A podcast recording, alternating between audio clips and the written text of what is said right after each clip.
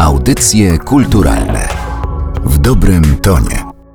To są audycje kulturalne, podcast Narodowego Centrum Kultury przy mikrofonie Aleksandra Galant. Dzisiejszą rozmowę nagrywamy na warszawskiej Pradze, dokładnie na Pradze Południe, bo to właśnie tutaj od 2012 roku swoją siedzibę ma Muzeum Neonów. Muzeum Neonów posiada ekspozycję, która oddziałuje na wyobraźnię chyba każdego, dlatego że te wielobarwne kształty, kolory, płonące światła rzeczywiście poprawiają nastrój, pozwalają przenieść się do czasów PRL-u. To właśnie wtedy wtedy przestrzeń wokół nas, szczególnie przestrzeń wokół nas była zaneonowana. Projektowanie neonów było sztuką, a do ich tworzenia zatrudniano prawdziwych ekspertów. Zresztą nie tylko ekspertów, bo także ekspertki wysokiej klasy artystki, które zajmowały się projektowaniem neonów. A o tych właśnie artystkach opowiada wystawa Projektantki Światła o warszawskich twórczyniach neonów, którą właśnie tutaj w Muzeum przy ulicy Mińskiej można oglądać. O wystawie zgodziła się opowiedzieć dzisiaj Dominika Toboła z Muzeum Neonów Właśnie, bardzo miło jest mi Ciebie gościć w audycjach kulturalnych. Dziękuję za zaproszenie.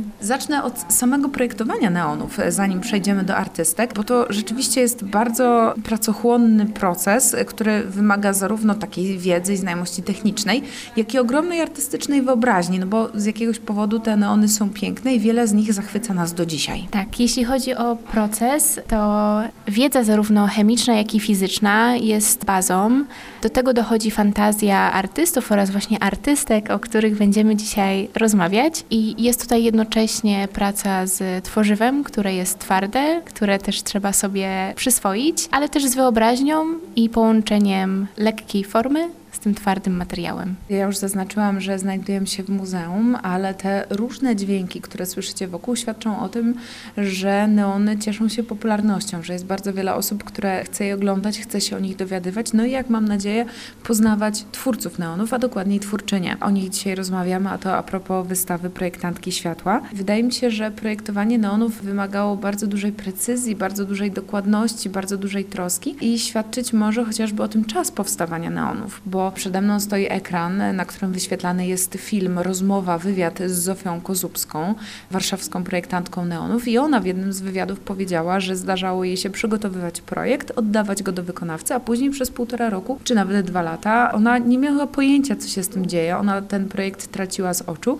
No i często zdarzało się, że nawet nie była informowana o tym, kiedy ten neon był gotowy i kiedy w Warszawie zabłysnął. Mówimy o takim czasie, który jest e, paradoksalny, bo z jednej strony ze względu na biurokrację osoby, które zajmowały się produkcją neonów, były zobowiązane do tego, żeby przestrzegać wszystkich wytycznych, żeby do każdego etapu produkcji mieć potrzebną pieczątkę, podpis, czy w ogóle zgodę, co przedłużało proces robienia neonu nawet do dwóch czy trzech lat. A z drugiej strony to jest to, o czym mówisz, że mamy tę kontrolę, a z jednej strony jej nie mamy. Co świadczyło o tym, że tak naprawdę kilkadziesiąt lat temu neony były w szczycie swojej popularności? Oczywiście one teraz wracają, ale trochę na fali pewnej nostalgii. Natomiast te kilkadziesiąt lat temu, 60, 50, to rzeczywiście był taki element, bez którego trudno było wyobrazić sobie miasto. Tyleż artystyczny, co po prostu praktyczne. Tutaj dochodzimy do takiego tematu i bardzo duża część tych, które się o tym dowiadują, są zaskoczone. Otóż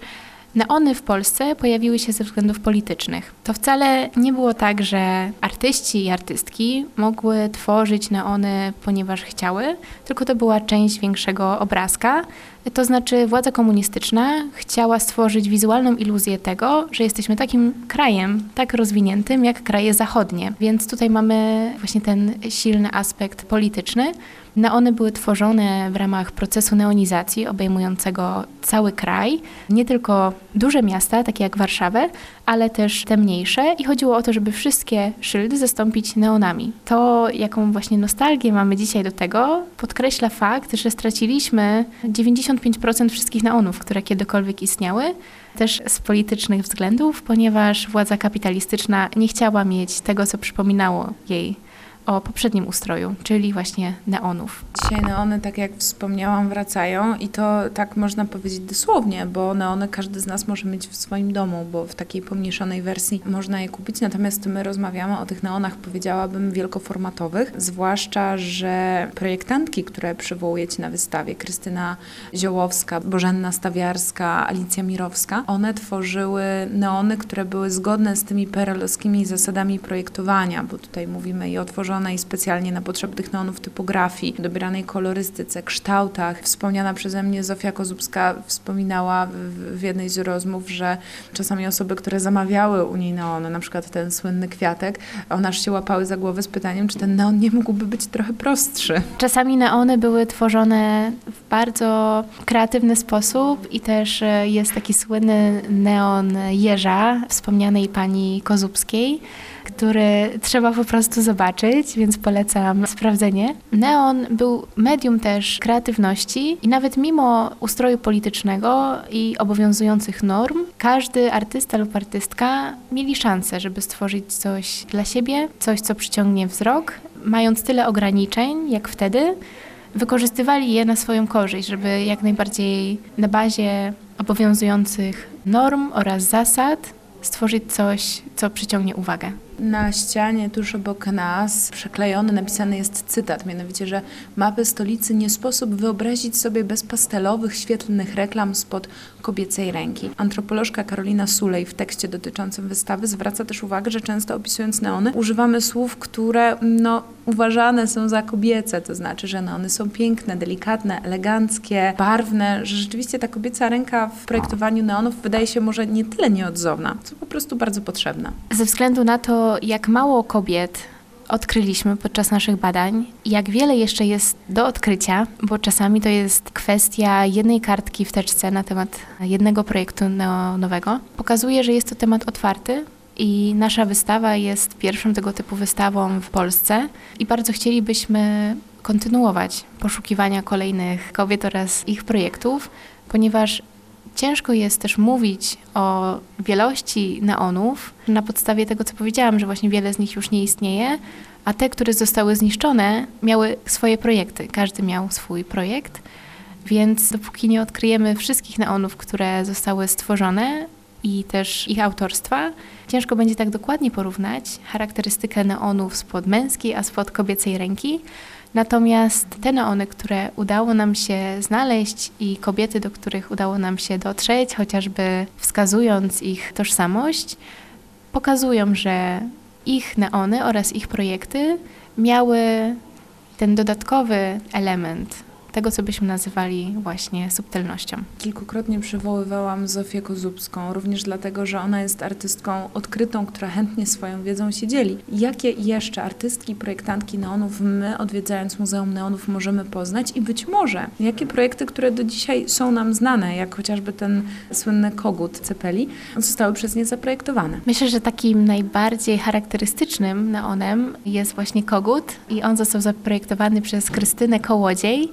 Jest to coś, co na mapie Warszawy zostało odnowione przez nas razem z firmą Matexi Polska i można zobaczyć ten projekt na ulicy Grzybowskiej. My natomiast w naszym muzeum i na tej wystawie piszemy więcej oraz pokazujemy różne projekty. Poza Krystyną Kołodziej jest to też Wiesława Łobos czy Ewa Ryllowa i też zachęcam do wybrania się i zobaczenia na żywo tych projektów.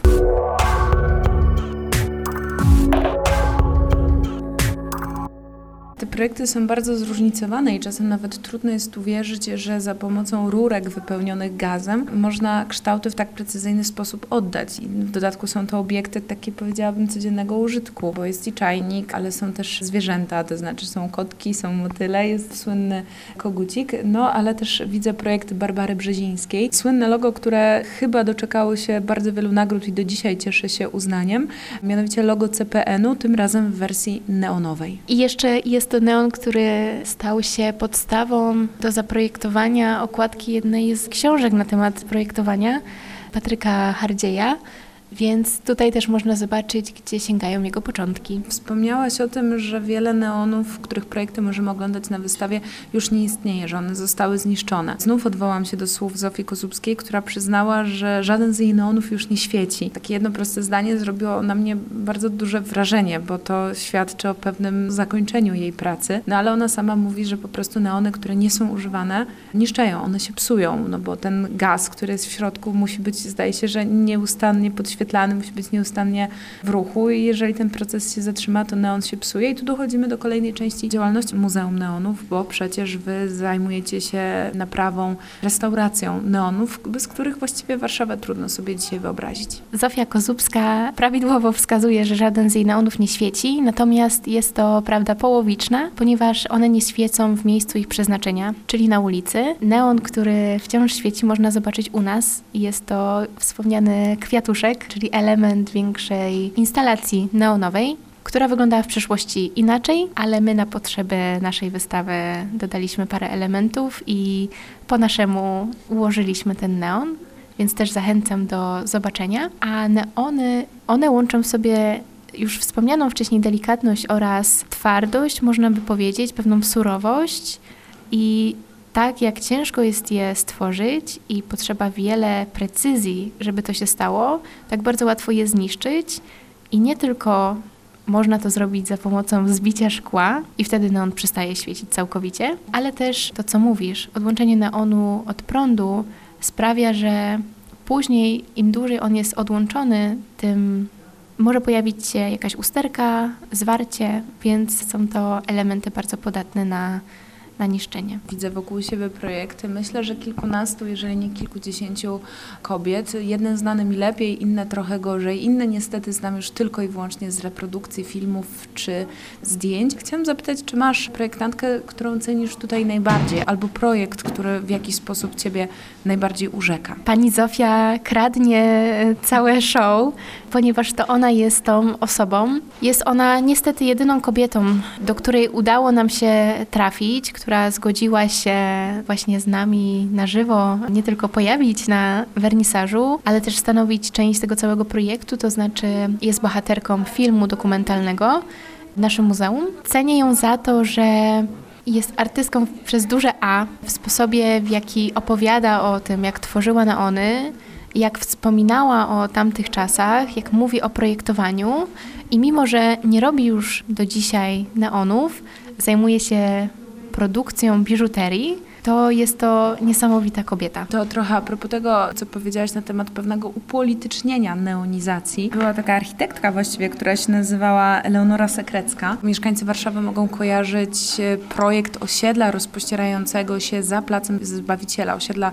w kształcie latawca. No i właśnie za to, że ten projekt był taki nieprawomyślny politycznie, ona została odsunięta e, od swojej pracy. Ona była w zespole Józefa Sigalina, który pracował nad odbudową Warszawy, no ale on, także ona odpowiadała za neonizację ulicy Marszałkowskiej. I trzeba też oddać, że w tej chwili na ulicy Marszałkowskiej tych neonów bardzo wiele się świeci, tak więc po Warszawie nadal można wybierać się na spacery szlakiem neonów. Tak, natomiast ten szlak oryginalnych neonów ogranicza się raczej właśnie do wspomnianej ulicy Marszałkowskiej. I od Pałacu Kultury i Nauki aż do Placu Konstytucji, patrząc na lewo i na prawo, można zerknąć i zobaczyć te neony, które wciąż świecą, Natomiast współcześnie spacery z neonem w tle są możliwe w inny sposób. Jest to też bardzo ciekawy temat, któremu poświęciłam jedną z prac dyplomowych, to znaczy powrót neonu do przestrzeni miejskiej i to, jak współcześnie jest on inaczej wykorzystywany. Bo tak jak wcześniej była to funkcja właśnie polityczna, przez którą realizowano funkcję praktyczną, czyli neony były elementem sztuki użytkowej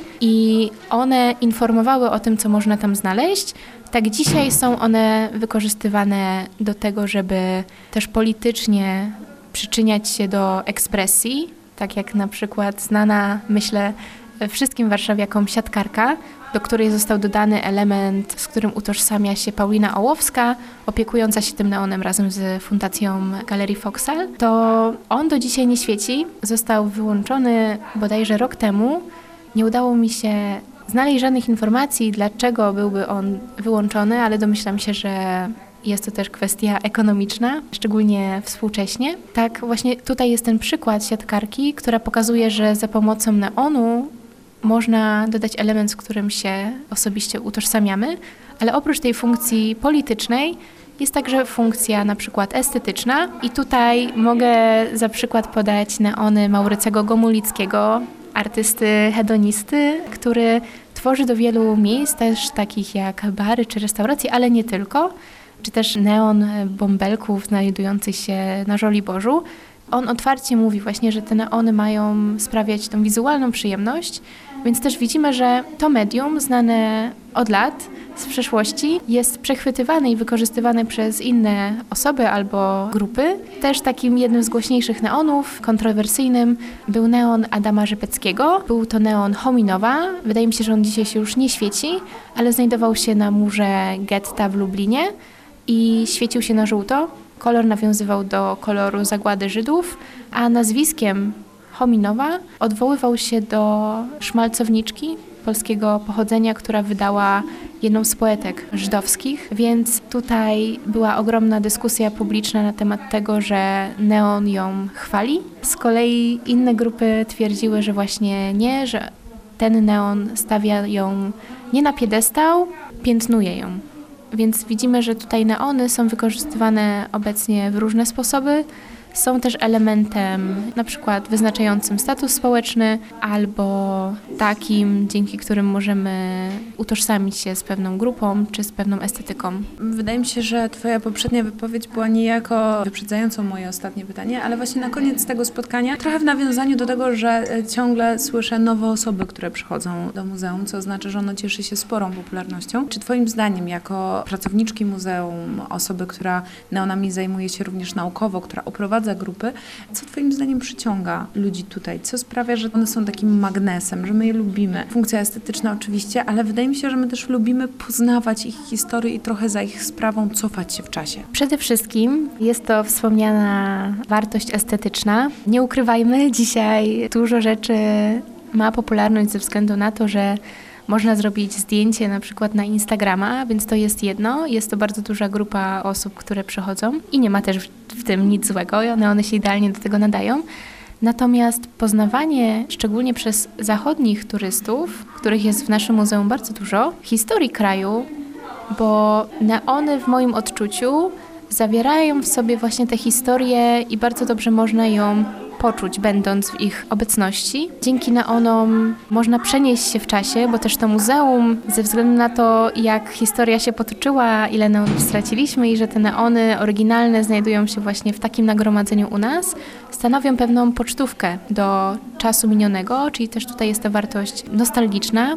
I neony, mimo że były w różnych miejscach na świecie i wciąż są, no bo pewnie kojarzymy z tekstów kultury Tokio, które jest pełne neonów, czy Berlin, czy Londyn, to te neony z bloku wschodniego, one mają zupełnie inną atmosferę wokół siebie, więc dla niektórych osób przyjście i odwiedziny w muzeum są zanurzeniem się w świecie, który już nie istnieje oraz który jest dla nich inny, bo sami go nie doświadczyli. O neonach, ich historii, procesie tworzenia, ale także tej niezwykłej opowieści, którą ze sobą niosą. Przy okazji wystawy projektantki światła o warszawskich twórczyniach neonów opowiadała Dominika Toboła z Muzeum Neonów. Bardzo Ci dziękuję za to spotkanie. Dziękuję. Audycje kulturalne w dobrym tonie.